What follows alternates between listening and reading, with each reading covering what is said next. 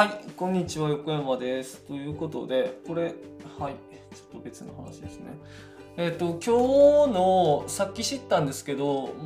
あの今日韓国大統領選だそうで、まあ今日の深夜には判明っていうことなので、明日もし流せれたら流そうかなと思っています。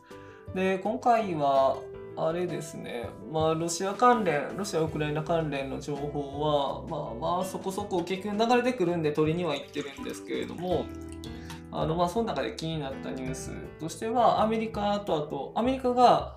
ロシア産原油を禁輸へっていうふうには書いてるんですけれども、あのエネルギー関連ですね、ガス、何ガスだっけ、えー、っと天然ガスかも合わせて輸入を停止っていうことなので、ロシア産の原油、天然ガス、石炭ですね、関連製品の輸入を全面的に禁止すると発表っていうことが書いてあるのと、であとはイギリスも同様だっていう話ですね。でちなみにあのロシア産の天然ガスに結構大きく依存しているのがドイツとからしいんですけれども、まあ、その辺が結構止めるっていう話になったら、あの禁輸するっていう話になったら割と大きい話になってくるなっていうところですね。まあ、ただヨーロッパってもともとそういうクリーンエネルギーへのシフトっていうのはかなり盛んなイメージがあるんですけれども、ちょっと数字ベースとかでは分かんないですけれども、イメージがある中で、まあ、やっぱりこういう風になってきたら自前でエネルギーを供給していく必要があるよね、エネルギー自給っていうのがやっぱり課題になってくるよねっていう風になってくると思うんですよね。ってなったら、まあ、そのクリーンエネルギーでのエネルギー自給っていうエネルギー自給っていうところに、まあ、大きく舵を切り出すんじゃないかなっていうような気がするっていう感じですね。まあ、これまでも結構欧州は進めていた感じはあるんですけれども、まあ、より一層切迫感、危機感みたいなのを持ったんじゃないかなと思うので、まあ、自前で、まあ、もしくはこういわゆる西側と呼ばれる国々でこうきちんと供給できる体制は取っておかないといけないよねみたいな感じにはなるんじゃないかなって思うんですよね。だからそうなるこう一つの要因になるかなっていう気がしています。それがまあいってんと、あともういってんですね。この間そのロシアが、まあ、ロシアとウクライナの情報戦がずっとあるわけなんですけれども、まあ、そこで嘘の情報がこうバーって流れたり、あとはまあその民間でその普通に一個人がなんかその楽しむ過程で、まあその愉快犯的な感じで。あの全然関係ない情報を流したりとかっていうのがあるんですけれども、まあ、特にその国家としてそのロシアが流す情報等々に対しては結構民間レベル の, そのいわゆる在野の研究者とかのレベルで割とこれは嘘であるとか、あのこうこうこういう可能性があるとかっていうのは指摘されつつあるっていう話らしいので、まあ、この間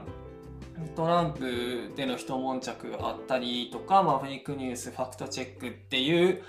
この言葉がかなり定着してきた中で、こう世界的にも、まあ、私が見えてる範囲内だけの世界かもしれないですけれども、まあ、かなりそういう情報への耐性というか、まあ、情報とどう付き合っていくのかっていうところはみんな学びつつある、定着しつつあるのかなっていうような気がしています。まあそれは非常に喜ばしいことですよね。で、あとまあそれに関連してっていうところなんですけれども、まあ、日本国旗っていうね、えっと署名が署名がっていうか本の名前がすでに出てますけれども、まあ、こういうところであることないこと、そのすでに否定されてるようなことっていうのをこう高らかに書いてしまうっていうところで、まあ、いろんなところに悪影響が出てしまいますよっていうような話ですよね。でまあこれは改めてになるんですけれども、今ロシアで、まあ、ロシアがウクライナに侵攻してて、でその民間人が虐殺されないかとか、こうすごい非人道的な兵器が使われないかとかっていう、まあ、心配をしてるわけなんですけれども、まあ、それでこう民間人の犠牲も出ているとかっていうような話が出ると、こうすごく心が痛むわけなんですけれども、この戦争におけるまあルール、その民間人を虐殺してはいけないみたいなとかってっていうのはまあすでに第二次世界大戦の頃からあったはずなんですけれども、第一次大戦が確かあのかなり激烈なものだったから、まあ、きちんとルール決めようねみたいな感じになったはずだったと思うんですけど、間違ったらすいません。まあそんな中でこう日本軍が日本兵がまあ各地でやってきた残虐非道なことって今のこの状況でなんかようやくあのそんなありえへんことしてたのっていうのをこう実感レベルで分かるというか、なんかそういう感じ腑に落ちるというか、なんかそういう思いを抱いて、それは確かにこう糾弾されてしかるべきだよなとか、まあ、そういうことを思うわけなんですよね。あとは今ウクライナが、まあ、その国としてそのロシアから求められているのが、まあ、中立になれと。で、まあ、その中立の条件っていうのは軍隊の解体っていうのが含まれますよっていう話なんですけれども、まあ、日本はその無条件降伏っていう中でその軍の解体っていうのも受け入れたわけで、まあ、それがどれだけ大きかったことかとかっていうのもすごくよく実感できるようになってきました。まあ、なんかうーんそうですねという、まあ、学びを今のこの出来事を通してしていますよっていう、まあ、共有ですね。まあ、心は痛いんですけれども、あそういうことなのかっていうような実感をようやく持てるようになってきたなっていうふうに思っているところです。なんかロシアってね結構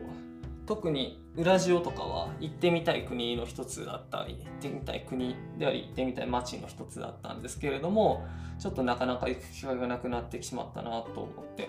すごくあの残念な気持ちでいっぱいですし、まあ、とにかく今そのウクライナ国民にとってもでロシアの兵の軍隊にとってもあのすごく無意味な戦いというかを強いられてるな、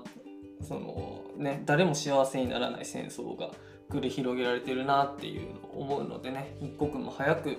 これが止まればいいなというふうに思っているところです。はい、ということで今回もだらだら喋ってしまいましたが一旦終わりにしたいと思います。まあ、この今回のこうロシア情勢というか、まあ、そのウクライナ情勢で